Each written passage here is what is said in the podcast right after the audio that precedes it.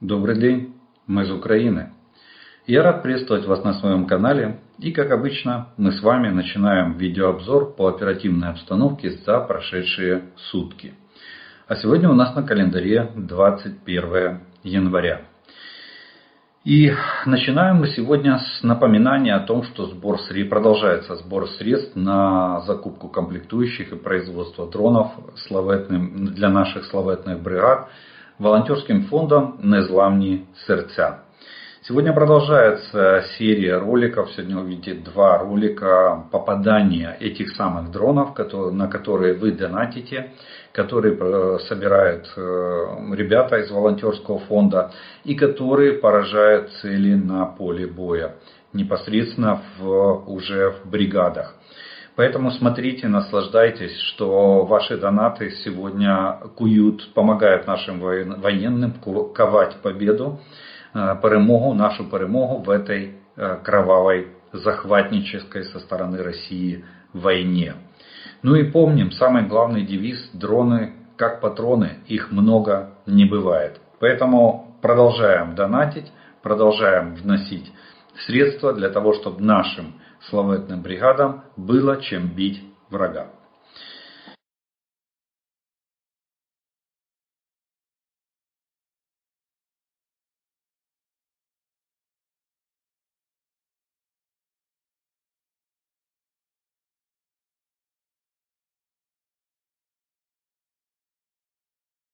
Начинаем с вами оперативную обстановку с ночи, сегодняшняя ночь. И сегодняшняя ночь была у нас не совсем спокойная. А, два ударных беспилотника типа «Шахет» были применены врага, врагами Российской Федерации для ударов по объектам на территории Украины. Силами и средствами противовоздушной обороны Украины уничтожен один вражеский дрон. Второй, к сожалению, смог достичь цели. Сейчас ущерб э, уточняется. А вот оперативная обстановка за прошедшие сутки сложилась следующим образом. Э, на линии фронта произошло 80 боевых столкновений, есть снижение э, в боевой активности со стороны врага, но, к сожалению, обстановка на большей части линии фронта складывается не в нашу пользу. И это мы сегодня будем констатировать. Всего враг нанес 3 ракетных и 4 авиационных удара совершил 58 обстрелов из реактивных систем залпового огня как по позициям наших войск, так и по объектам э, гражданской инфраструктуры и жилому фонду прилегающих населенных э, к линии фронта населенных пунктов на всю глубину э, досягаемости огневых средств. В результате этих террористических атак, к сожалению, есть жертвы среди гражданского населения, как убитые, так и раненые. И э, разрушения и повреждения получили более 40 жилых домов и другая гражданская инфраструктура. Авиационные удары в прошедшие сутки наносились в основном только в Сумской области. А вот под артиллерийский огонь э, противника попало более 140 населенных пунктов. И здесь вся линия соприкосновения с врагом, как на государственной границе Украины, так и на линии фронта. А именно это Черниговская, Сумская, Харьковская, Луганская, Донецкая, Запорожская, Днепропетровская, Херсонская и Николаевская области.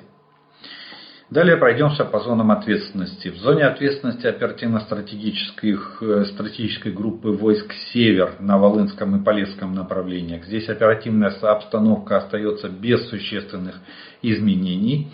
Она стабильная и контролируемая. Тут единственное, что можно ответить, отметить, э, Лукашенко никак не может успокоиться, все носится як списанной торбой с ракетами «Искандер» и уже э, раструбил на весь мир, что ему передали э, ракеты «Искандер» баллистические к комплексу с ядерными боеголовками. Ну, это вообще уже, да, даже, даже по-моему, в Кремле вызывает удивление такие заявления. Ну, чем бы дитя не, пла- э, не, не тешилось, лишь бы не плакало. На Северском и Слобожанском направлениях тут противник сохраняет свое военное присутствие, приграничных районах, пытается проводить диверсионно-разведывательную деятельность на нашей территории и наращивает в инженерном отношении э, фортификации линии обороны вдоль нашей границы. Мы проводим абсолютно зеркальные э, мероприятия на своей территории, а именно мы укрепляем границу в фортификационном отношении, э, создаем линию, линию обороны вдоль границы. Э, кстати, именно поэтому проводится отселение из некоторых районов, где чаще всего используется артиллерия и авиация врага, отселение гражданского населения, чтобы э, военные могли спокойно создать э, укрепрайоны и оборонительные линии на самых, я так понимаю, танкоопасных направлениях. То есть там, где может по рельефу местности пройти тяжелая техника, врага. Ну, вероятное а, может пройти. Это не говорит о том, что завтра будет на, на этих участках, завтра будет наступление. Потому как формирование ударных группировок на территории противника мы на сегодняшний день не наблюдаем. Также мы проводим активную антидиверсионную э, деятельность. И вот тут начинается у нас линия фронта, зона ответственности оперативно-стратегической группы войск Хортица, Купинское направление. Тут, наши, э, тут основные усилия продолжает враг сосредотачивать на, в районе населенных пунктов Синьковка, Петропавловка и Стельмаховка. 21 э, атаку предпринял э, враг за прошедшие сутки. Э, большинство атак было отбито, но, к сожалению, надо констатировать, что враг все-таки захватил Крахмальное и все восточные окраины этого населенного пункта. Вчера я закончил э, обзор тем, что мы ожидали уточнения по Крахмальному ситуации. Вот она есть. Крахмальное перешло под контроль врага. Таким образом, э, э, оставив крахмальное и э, туда, запустив туда противника, есть угроза для соседних подразделений, которые находятся севернее и южнее этого населенного пункта. Хотя сегодня уже появилось заявление спикера этой группы войск о том, что угрозы соседям данный, данный отход наших войск не несет. И что якобы этот отход был, э, был частью, э, частью плана, потому что на 45 жителей, там порядка 20 дворов, домов было в этом, насел... было в этом населенном пункте. Сейчас это каменное поле, где нет возможности удерживать позиции. Именно поэтому наши войска оттуда отошли. Так заявил спикер, спикер группы войск, а, точнее спикер сухопутных войск. Хотя вот таким образом замалчивание проблемы, э, в принципе, я думаю, что ее не решит. Ну, сам отход, видите, через сутки только сказали. Вчера это долго выяснялось. Вот. Почему? Потому что возвращение позиций, оставленных нашими войсками, э, к сожалению, приходится э, возвращать их только с кровью, то есть неся потери при ведении наступательных штурмовых действий. И все же видели, что расисты в последнее время стягивали войска в район Купенска, проводили перегруппировку и даже привлекли дополнительные силы еще одного армейского корпуса. Вот. Теперь все, вся, эта, вся эта военная мощь обрушилась на бойцов сил обороны. И э, также враг проявляет активную, э, большую, точнее, значительную активизацию в районе населенных пунктов Нововодянова. Три, трое последних суток были крайне тяжелыми да, э, на сегодняшний день. Вот. Так что э, сейчас посмотрим, будет уточнение э, линии фронта на соседних участках. Ну, здесь пока вот такая вот ситуация. С одной стороны, э, оставлено, оставлен населенный пункт Рахмальная, с другой стороны, спикер сухопутных войск говорит о том, что это не критично и это было, это предусматривалось командованием.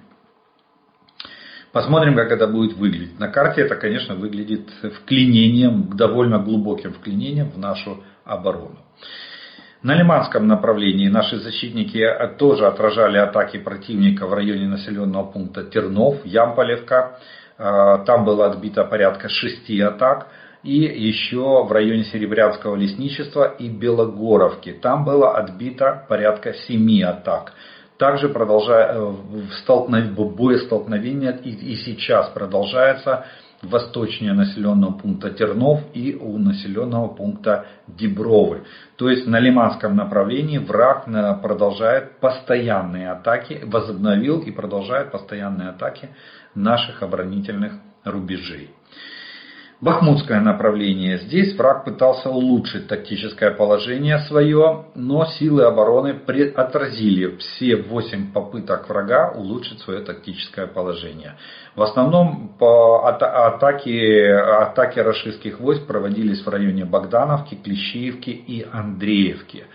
Тут э, враг успеха не имел, э, все атаки были безуспешными и линия фронта осталась без изменений. Далее у нас идет зона ответственности группы войск Таврия, Авдеевское направление. Здесь наши защитники продолжают сдерживать врага, который не оставляет попыток либо вытеснить нас из э, Авдеевки, потому что и в лоб продолжает наступать, мы, вы это сейчас видите, и э, также пытается окружить, хотя бы, э, видимо, не получается окружить полностью Авдеевку, больши, большими клещами, то они начинают откусывать по небольшим кусочкам и э, стараются продвинуться хотя бы хотя бы в каком-нибудь районе войти в город, что им практически на данный момент, надо констатировать, им практически удалось. Они бои уже идут на некоторых улицах Авдеевки, особенно на северном ее фланге. Силы обороны за прошедшие сутки отбили порядка 11 атак в районе самой Авдеевки, но несмотря на это, критически остается ситуация и на юге э, Авдеевки. Враг захватил царскую охоту э, и пытается закрепиться на улицах Чернышевского, Спортивной и Соборной. Э, продолжается сейчас наши войска, наш гарнизон в Авдеевке проводит стабилизационные меры.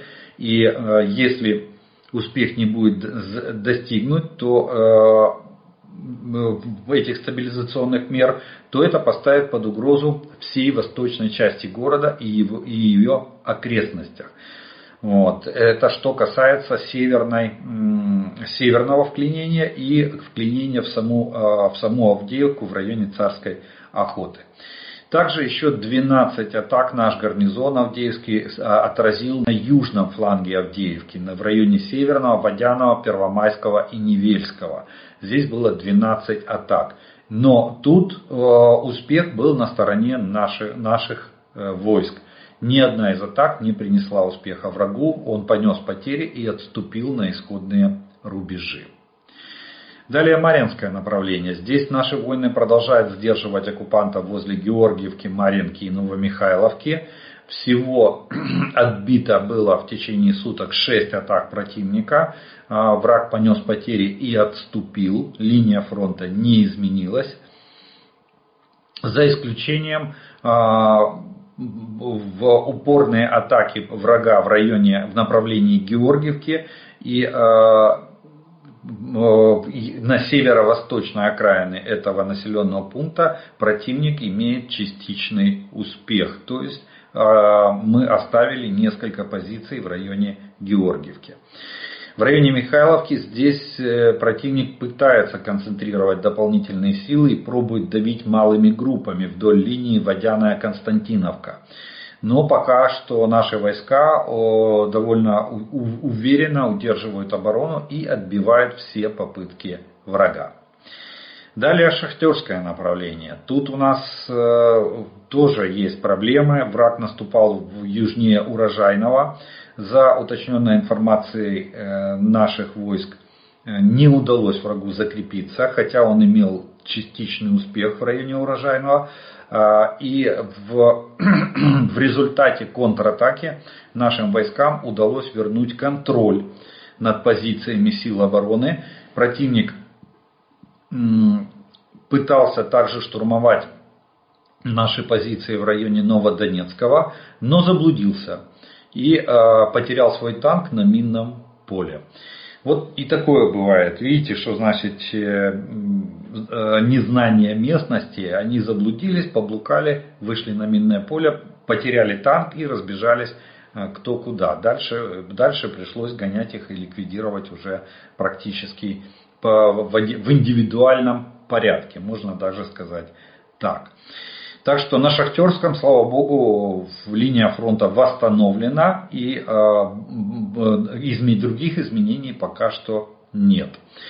На Запорожском направлении тут наши защитники отразили атаку противника западнее Вербового за Запорожской области и э, больше враг не предпринимал никаких поп... Ну, Запорожская сейчас у нас переходит в, видимо в такую ситуацию более-менее стабильного оперативного направления, где враг еще пытается предпринимать попытки атаки, но видите, не более одной атаки в сутки, а, потому как силы и средства на ведение активных наступательных боевых действий на этом направлении у врага уже нету. И остается у нас зона ответственности группы войск Одесса, Херсонское направление. Здесь э, силы обороны продолжают мероприятия по контрбатарейной борьбе с артиллерией врага для того, чтобы максимально ослабить воздействие, огневое воздействие вражеской артиллерии на правый берег Днепра, хотя, к сожалению, обстрелы продолжаются от Никополя до Херсона. Весь правый берег на всю глубину досягаемости артиллерии противника страдает от этих огневых налетов. На левом берегу шесть раз противник пытался штурмовать наши позиции. И, э, но безуспешно, то есть плацдарм продолжает жить и сражаться, обороняться. Э, появилась новая тенденция, ну здесь рождаются все новые ноу-хау ведения боевых действий расистскими оккупационными войсками. И э, штрафные подразделения а, из офицерского состава, и штрафные подразделения из дезертиров и отказников, которых собирают со всей линии фронта на оккупированной территории Украины расистское командование. Ну и вот новая фишка появилась. Э, сейчас э, технику они берегут. Нельзя пускай, не стараются не пускать вообще броню в, в штурмы. Штурмы производят только в пешем порядке. Это осложняется для наших для наших подразделений, конечно же, сложнее, потому что пехота расползается по щелям, ее надо вычислять, ее надо уничтожать, вот эти мелкие группы, с ними сложнее бороться. Тут мы констатируем. Но появилась новая тенденция. Что они делают? Некоторые подразделения э, орков, так называемых, имитируют атаки. Э, что они делают? Они пытаются, вроде как идут в атаку, потом расстреливают боекомплект, куда попало, разбрасывают гранаты, сбрасывают амуницию и возвращается обратно, чтобы доложить о неудачной атаке. Таким образом, они не идут на штурм наших позиций, сохраняют свою жизнь, а так как э, снаряжение у них потеряно в бою, их надо что? Отводить во второй эшелон для доукомплектования и переформирования. Вот такую новую тактику придумали, э, придумали расисты на э, Херсонском оперативном направлении. Я не скажу, что это массово или повсеместно, но тем не менее факты, такие факты имеют место быть. И они э, фиксируются нашими, нашей морской пехотой. Черном море. В Черном море опять значит, продолжает дежурить. Раньше давно такого не было. Сейчас уже практически, видите, каждый день находится хотя бы одно, один корабль, который но, является носителем ракет «Калибр». Так сейчас на, в Черном море, в открытой части, в открытом море находится два вражеских корабля, и среди них один носитель крылатых ракет «Калибр», общий залп которого может составить до 8 ракет. Ну и как подытожить э, военную обстановку можно следующим образом, что вторая половина января стала сложной. А, активизировались, видите, они поднакопили силы и средства, активизировались на многих участках фронта. Не могут они сосредоточиться на одном и сделать глубокий прорыв, там хотя бы в оперативном масштабе, но они атакуют по всей линии фронта. И вот эти мелкие укусы, э, знаете как, фактически это тактика тысячи порезов, которую они пытаются применять к нам, и кое-где она начинает давать, давать результаты. Это не критично, но все равно для нас это тяжело и неприятно. Во-первых, мы несем потери, во-вторых, мы отход... вынуждены оставлять позиции и, соответственно, уступать территорию. Потом ее будет намного сложнее отбивать. Или нужны будут огневые средства, которые позволят с наименьшими потерями вернуть а, эту, а, эти территории. Вот. И они вот эти маленькие, а, маленькие накопления, они пытаются превратить в большие территориальные достижения. Таким образом, российская пропаганда имеет возможность показывать, а, показывать гражданам России, что якобы у них сплошной успех на, все, на всей протяженности линии фронта, что они уверенно и бодро идут вперед. Они не говорят, что они на 100 метров прошли, они говорят, что они продвигаются вперед. И все думают, что ну, в Российской Федерации основном все думают, что да, операция идет по плану, и они движутся вперед, и вот-вот завтра победа. Вот, так что вот такая вот, вот такая у нас э, ситуация на фронте. И, как всегда, нашей главной, главным бичом остается эта коммуникация. Это система взаимодействия Э, управления войсками на среднем уровне и система взаимодействия между подразделениями, которые стоят рядом справа и слева. Вот это главная наша проблема, которую мы надеемся генеральный штаб сейчас решает и в ближайшее время, ну сколько можно, то уже опять мы наступаем на те же самые на те же самые грабли, что именно из-за э, плохой или низкого уровня коммуникаций, то есть низкого уровня взаимодействия, мы, мы вынуждены отходить с занимаемых позиций. Иногда вынуждены отходить с занимаемых позиций. Далее артиллерия, авиация, точнее, сил обороны Украины нанесла удары за прошедшие сутки по шести районам сосредоточения личного состава, вооружения и военной техники врага. Также по зенитно-ракетному комплексу, по составу с боеприпасами и по узлу связи противника, полевой, полевой узел связи. А вот подразделения ракетных войск и артиллерии поразили три района сосредоточения личного состава, вооружения и военной техники врага, пункт управления войсками и станцию радиоэлектронной борьбы противника. Ориентировочные потери вражеские за прошедшие сутки составили в личном составе 760 оккупантов, в технике и вооружении в танках 10 единиц, в боевых бронированных машинах 11 единиц, в артиллерийских системах 7 единиц, в реактивных системах залпового огня 1 единица, в средствах ПВО 1 единица, в беспилотниках оперативно-тактического уровня 2 единицы, в автомобильной технике 14 единиц и в специальной технике 3 единицы. Вот такой вот урожай собрали силы обороны Украины на всех оперативных направлениях и на линии фронта от Сватова до Олешек. Ну и прежде чем мы перейдем к следующему разделу, а, у нас есть, у меня есть несколько для вас таких э, новостей, которые касаются больше военной обстановки. И начнем мы с э, достижений, которые сегодня опять демонстрирует нам Служба безопасности Украины. Я хочу обратить внимание на, а, ну, у нас получается так, что а, есть, есть организации правоохранительные и спецслужбы, которые тянут на себе основную лямку. И такой становится у нас такой тяговой лошадью в этом плане становится служба безопасности. Мы с вами уже говорили о ее боевых заслугах. Это Центр специальных операций Альфа, который воюет со всех сторон, то есть и на оккупированных территориях, и за линией фронта, и на линии фронта и сама служба, которая занимается контрразведывательной деятельностью, антитеррористической деятельностью, ну и вот теперь служба занялась еще и антикоррупционной деятельностью.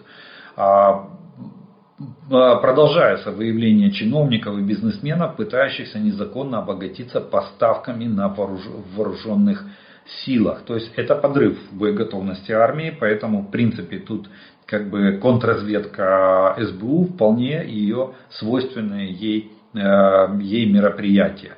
В частности, вот самое на, на горячем задержан начальник одного из управлений командования сил поддержки вооруженных сил Украины. И его сообщник, гендиректор компании-поставщика оборонных товаров. Они наладили схему откатов при заключении контрактов. Э, схема проста. Даешь взятку, получаешь контракт с завышенными для государства ценами. Полковник вооруженных сил Украины и руководитель львовской компании задержано, задержаны, обоим грозит до 10 лет тюрьмы. Ну вот здесь, кстати, э, запрос общества, ну мало того, что запрос общества на борьбу с коррупцией, особенно в вооруженных силах Украины, но вот здесь, мне кажется, надо меры 10 э, лет э, плюс конфискация, пока судебное дело идет, все имущество переписывается на родственников, бабушек, дедушек, дядей тетей, и конфисковывать потом, как когда-то говорил один рашистский политик, на мне кроме кепки больше ничего моего нету. А, поэтому это не страшно. Нет, мне, мне кажется, тут должна быть мера пресечения максимальная. Может быть даже надо рассмотреть вопрос снятия моратория по отдельным статьям, снятия моратория на смертную казнь. Потому что подрыв боеготовности страны э, должен караться соответствующим, на мой взгляд, соответствующим образом. И конфискация имущества должна быть до третьего колена родственников. Надо выгребать все в пользу государства, в пользу, все до копейки. И все на боеприпасы, на, на, на, те, на технику, на вооружение для вооруженных сил Украины. Потому что именно эти люди подрывают э, их боеготовность. И за их счет надо эту боеготовность восстанавливать. А чтобы не было повторов, этих людей желательно ликвидировать или изолировать навсегда. Без права помилования. Э, служба уже не первый раз у нас э, занимается такими вопросами. И сейчас, видите, обстоятельства складываются таким образом, Э, что надо брать под контроль именно уже даже... Сейчас есть информация, что президент встречался с главой службы, с Василием Малюком, и даже э, э, в вопросе, допустим, в вопросе безопасности журналистов, тот скандал, который есть сегодня, а, вроде бы как президент поручил службе безопасности Василию Малюку а, организовать, возбуждено уже уголовное дело по факту слежки за журналистами. То есть, ну, видите, служба у нас как тяговая лошадь во, по всем вопросам право, правоохранительной системы Украины. И а, вот недаром глава службы Василий Малюк подчеркивает, что выявление подобных схем это ключевая задача. Каждый преступник, дерзкий вредитель а, Украине и вооруженным силам, особенно в условиях войны, войны, должен четко осознать, мы наденем наручники ему на руки. СБУ приложит к этому максимум усилий. Вот это цитата главы, главы службы. Плюс, я еще раз говорю, что даже уголовное дело по факту слежки, незаконной слежки за журналистами, президент тоже поручает службе. А, вот такой вот э, вот, так, вот такая вот э, создается э, ну, как бы нагрузка. Но тем не менее, тем не менее, хоть так, на, ну, надо это дело надо пресекать и надо закрывать. Кстати, уровень доверия – это один из критериев э, работы службы безопасности Украины. Уровень доверия, самый высокий уровень доверия, доверия среди населения как специальным и правоохранительным органам имеет сегодня, благодаря вот таким своим действиям, благодаря системной работе и результатам, которые они которые служба сегодня выдает, она является номер один спецслужбой и правоохранительным, правоохранительным органом номер один в Украине по доверию населения. Так что вот такая вот. Но на этом не заканчивается. В продолжение вот сегодняшнего а, рассказа а, появилась информ... у меня появилась информация, что Усть-Луг нефтяная компания услуг Oil, э, это Лукойл, э, там еще третий какой-то город, не помню какой, какой в этой названии, Лукойл, э, их, их нефтяной терминал, кстати, это тот самый нефтяной терминал, с которого Путин начинал свою преступную деятельность. Они отжимали нефтеперерабатывающий завод в порту, припортовый завод в Санкт-Петербурге, и таким образом он начал свою бандитскую деятельность во главе организованной преступной группы по захвату, по захвату Санкт-Петербурга и, и бизнеса в Санкт-Петербурге. Так вот, сегодня прилетели дроны туда. И э, было несколько взрывов и начался пожар. И несмотря на то, что э, местные власти говорят, что там все хорошо, ну чуть-чуть горит, при этом эвакуировано более 150 человек с территории завода, завод полностью остановил свою работу и э, пожарные пытаются потушить э, потушить там пожар. Хотя, как правило, танки с нефтью не, или с топливом не тушат, их охлаждают, а, потому как заливать водой их нет смысла, топливо легче, оно всплывает, разливается и горит еще больше. А, проводить пенные атаки на такие серьезные источники пожара а, практически нереально. Поэтому, как правило, танк охлаждают снаружи и ждут, пока он выгорит изнутри, чтобы огонь не распространился. Ну, это так вот меня проконсультировали пожарные в плане организации тушения вот на таких, таких вот э, объекта, как нефтебаза. Э, а здесь или нефтяной терминал. Нефтяной терминал э, Луга Ойл в Ленинградской области. Вот, он э, там перерабатывает топливо, которое в частности направляется и для войск Российской Федерации, в том числе и в Украине. Успешная атака на такой терминал наносит не только экономический ущерб, но и лишает оккупантов возможности зарабатывать валюту, потому что э, вот э, этот Ость-Луг терминал и терминал Новороссийск это два самых крупных нефтеналивных терминала, через которые Россия э, отправляет нефть морским путем в разные страны э, мира. Ну, не одним единым усть-лугом. А, надо еще отметить, что сегодня ночью были взрывы и звучали сигналы воздушной тревоги в Туле, э, Смоленске и Орле. В Туле, кстати, надо был прилет по оборонному предприятию, это Щегловский вал, э, которое производит зенитно-ракетные комплексы «Панцирь-С», а также модернизирует другую бронетехнику технику. То есть мы наносим удары абсолютно по легитимным военным объектам на территории врага, на всю глубину досягаемости наших огневых средств. И это должно стать системой каждый день. Теперь э, воздушная тревога, сидение всю ночь в подвале в ожидании отбоя, это норма жизни э, россиян на европейской территории, там, где будут доставать наши огневые средства. Война – обоюдный процесс танго танцуют вдвоем. Так что готовьтесь, а, мы заставим вас танцевать. Ну и теперь скажем пару слов о военно-политической обстановке, которая происходит в мире и в нашей стране. И начнем мы, конечно же, с нашей обороны. Мы э, принято решение, я вчера вам говорил, что 17,5 миллиардов гривен выделено и а, Украина строит собственную линию, ну, что-то наподобие линии Суровикина. Протяженность оборонительного рубежа в тысячу километров. Новое оборонное сооружение будет напоминать, будет состоять в несколько, э, в несколько рядов. Они будут включать трехслойная система окопов, танковые ловушки, опорные пункты, в инженерные сооружения, колючая проволока, ежи, бетонные надолбы и, э, и другие. Глубина линий может доходить от 10 до 15 километров сплошных инженерных сооружений с а, а, очагами обороны и с опорными пунктами. Также Украина усилила свои оборонительные укрепления на северных рубежах, то есть белорусская граница, российская граница. На 63% мы нарастили а, плотность оборонительных сооружений за последний год.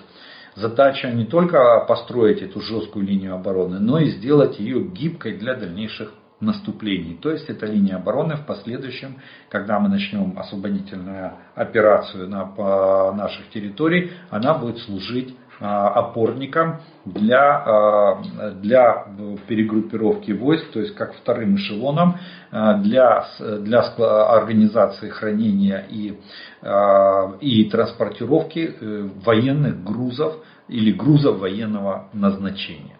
Вот так вот вот, так, вот такую вот линию обороны мы сейчас развернули строительство. Дай бог, чтобы оно шло как можно быстрее и, и как можно качественнее. Дальше министр иностранных дел Франции сказал, что если, не дай бог, Украина проиграет в этой войне, то под контролем РФ окажется около 30% мирового экспорта пшеницы. А, почему? Потому что, ну вы же понимаете, если не дай бог мы проиграем, то на, на наших полях пшеницу будет э, собирать, э, естественно, естественно, оккупанты. Вот что они делают сейчас на оккупированных территориях. 5 миллионов тонн, почти 5 миллионов тонн они украли у нас в этом только в 2023 году. Поэтому, естественно, это еще один критерий, который э, для Европы озвучен э, и для, для, не только для Европы, для наших потребителей зерна, те, кто покупает зерно на рынке. А это 30% это практически контрольный пакет, это огромная, огромная доля рынка, которая дает возможность влиять на ценовую политику. А ценовая политика на зерновые может спровоцировать голод в отдельных странах. Вот чего нельзя допустить, а вот о чем говорит министр иностранных дел Франции. Чтобы не было э, чтобы, на, чтобы рынок, российский рынок зерна не угрожал инфляцией и продовольственным кризисом. Но он в первую очередь, конечно же, говорит за свою страну, за Францию, но тем не менее дает понять, что это может повлиять и на мировой рынок зерновых культур. Соединенные Штаты все-таки, видите, не обходится, видимо, ну, хотя логично, э, согласно логике и тактике применения войск НАТО, оно соответствует. То есть после массированных ракетно-бомбовых ударов, авиационных и ракетных, э, что делает? Проводится сухопутная операция. Ну, нельзя.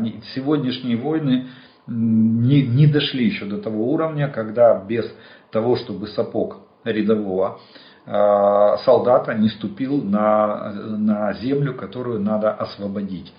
Только тогда можно считать, что операция выполнена, когда пехота находится на, непосредственно на той территории, которую вы освобождаете, или которую захватывает враг. Вот как у нас, э, у нас российские войска оккупируют часть территории Украины.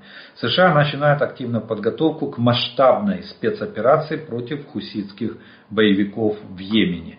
Из надежных источников Вашингтон-Пост э, э, в администрации Байдена эти источники вместе с армейскими представителями э, пришли к выводу о необходимости проведения долгосрочной военной операции против опасной террористической организации в западном регионе Йемена. Официальные лица заявили, что, э, что эта операция вряд ли затянется на несколько лет, как это было в Ираке или в Афганистане. Но пока они не могут назвать точную дату ее окончания. Планируется э, скоротечная операция по зачистке территории. Э, сначала опять же будет продолжено огневое воздействие, а потом зачистка территории там, где в основном базируются эти хуситы. Далее компания Taurus System э, немецкая заявили о готовности в короткие сроки пополнить запасы дальнобойных ракет для самой Германии. То есть они сказали, что никаких проблем нету, если Бундестаг примет решение о передаче ракет Таурус Украине, то э, в Германии запасы этих ракет будут э, очень, очень в кратчайшие сроки восстановлены, и это не скажется на боеспособности Бундесфера и обороноспособности всей Германии. Так что еще один плюс, еще одна галочка в копилку того, чтобы Бундестаг в конце концов проголосовал за передачу Украине дальнобойных ракет Таурус. Ждем, ждем решения Бундестага. Ну, э, министр иностранных дел Северной Кореи посетил э, Москву 15-17 января происходил визит. Ну, теперь это два, причем Корея, Северная Корея это старший брат Российской Федерации, понимаете? То есть вот это, э, как говорят, скажи мне, кто твой друг, и я скажу, кто ты. У России друг Северная Корея. Причем не просто друг, а старший брат, потому что Северная Корея спасает российскую армию от разгрома на поле боя. Если бы не снаряды Северной Кореи, то ситуация на поле боя была бы совсем-совсем другой. И никак не в пользу Российской Федерации. Везде они э, ходят, побираются. Ну, соответственно, министр иностранных дел пригласил младшего брата Путина э, с визитом посетить Пхеньян. На что э, Путин или человек, который на него похож, изображающий Путина, э, весело э, отреагировал и сказал, что да-да-да, конечно же, я приеду. Кстати, опять же, это еще, один, еще, один, э, еще одна галочка в копилку того, что ну, как-то сильно он а, поздоровел и омолодился. А, предыдущий Путин не хотел летать, ссылаясь на состояние здоровья, ни на какие саммиты. А тут вдруг он, а, где Пхеньян, где Москва, собирается, собирается посетить э, для того, чтобы обе стороны обсудили вопрос постоянного принятия практических мер по всесторонней тщательной реализации договоренностей достигнутых на историческом корейско-российском саммите, состоявшемся в сентябре прошлого года. А, открытие нового расцвета корейско-российской дружбы путем активизации двухстороннего сотрудничества во всех сферах а, в этом году, когда отмечается 75-я годовщина заключения соглашения о корейско-российском экономическом и культурном сотрудничестве. Вот такой вот. Кстати, я напомню, этот саммит в Пхеньяне проходил трехсторонний, они умалчивают. Там, был, там еще был Китай, который в принципе и э, контролировал ход саммита. Ну, это два вассала Китая, Пхеньян и Москва. Две китайские марионетки, которыми крутит Китай как хочет. Помимо углубления сотрудничества с Москвой, Пхеньян э, может отметить Э, аналогичные действия с Китаем. Вот то, что я вам и говорил. Глава дипломатического ведомства Северной Кореи заявил, э, э, точнее, ведомство Коммунистической партии Китая заявил северокорейскому послу в Пекине, что Китай усилит стратегические коммуникации совместно с Северной Кореей, будет защищать мир в регионе. Ну, получается, что Китай будет защищать мир в регионе, а э, Ким Чен Ын, Северная Корея, пытается разжечь войну в этом же регионе, при этом отдавая боеприпасы и ракеты Российской Федерации, спасая Россию от неминуемого разгрома на поле боя. Ну, рано или поздно он все равно наступит. А, к сожалению, это будет стоить нам, конечно же, намного дороже э, ценой потери наших наших граждан, но тем не менее мы все равно разгромим российскую армию на полях сражения. И еще одна новость, которую хотелось бы вам довести, это президент РФ или человек, похожий на него, а, ложно заявил, что РФ поддерживает безоговорочное равенство и суверенитет всех государств в письме от 20 января на саммите движения неприсоединения, есть такой саммит, э, об этом написал Путин. Это противоречит официальной позиции РФИ относительно войны, войны в Украине и ее более широких имперских амбициях, то есть вернуть Советский Союз, все республики, вернуть сферы влияния СССР на а, страны Восточной Европы. Вот. Путин заявил, что а, РФ отвергает неоколониалистские амбиции, двойные стандарты, а также силовое давление, диктатуру и шантаж как средство достижения внешнеполитических и внешнеэкономических целей. Российские официальные лица регулярно отрицают при этом российские официальные лица, в том числе и тот же Путин, регулярно отрицают суверенитет Украины и, отка и отказываются относиться к ней как к равному независимому государству.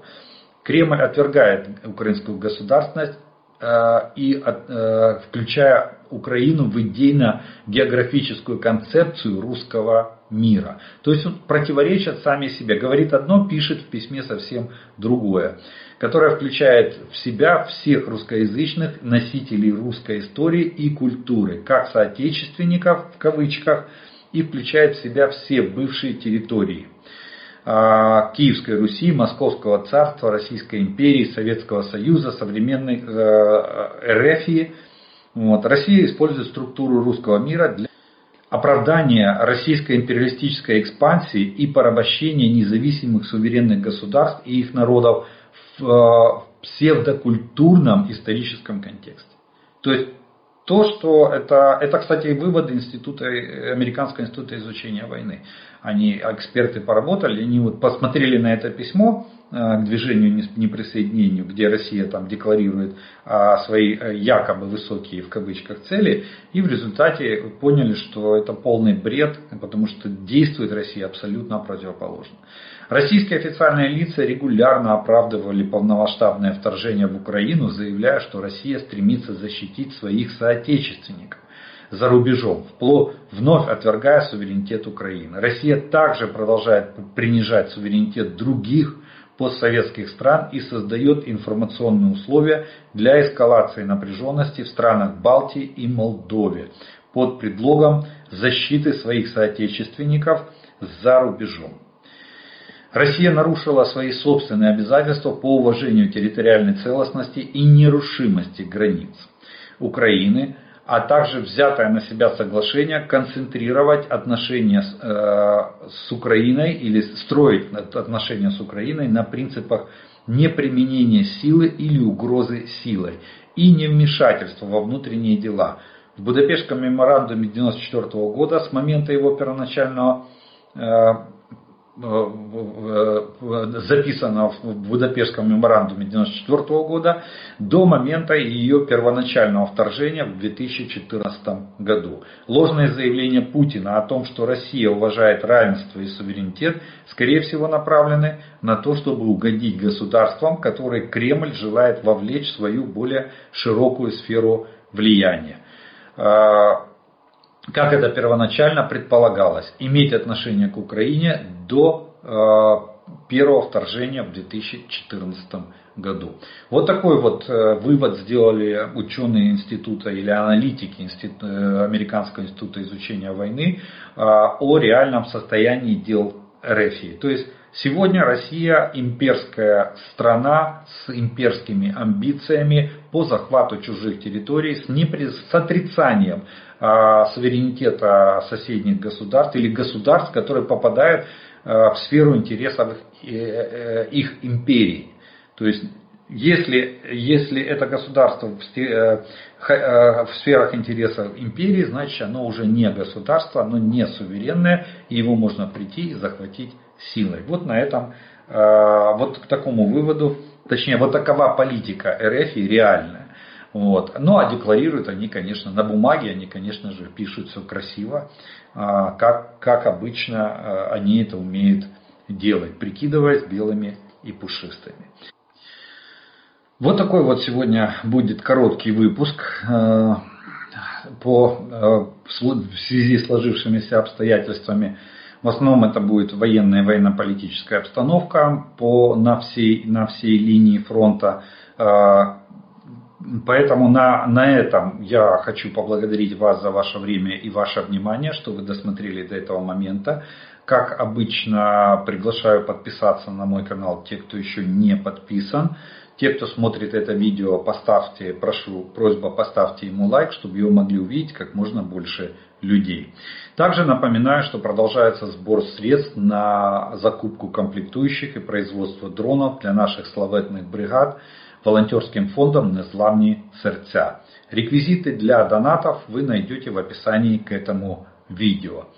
От себя хочу добавить слова благодарности спонсорам и тем, кто помогает моему каналу.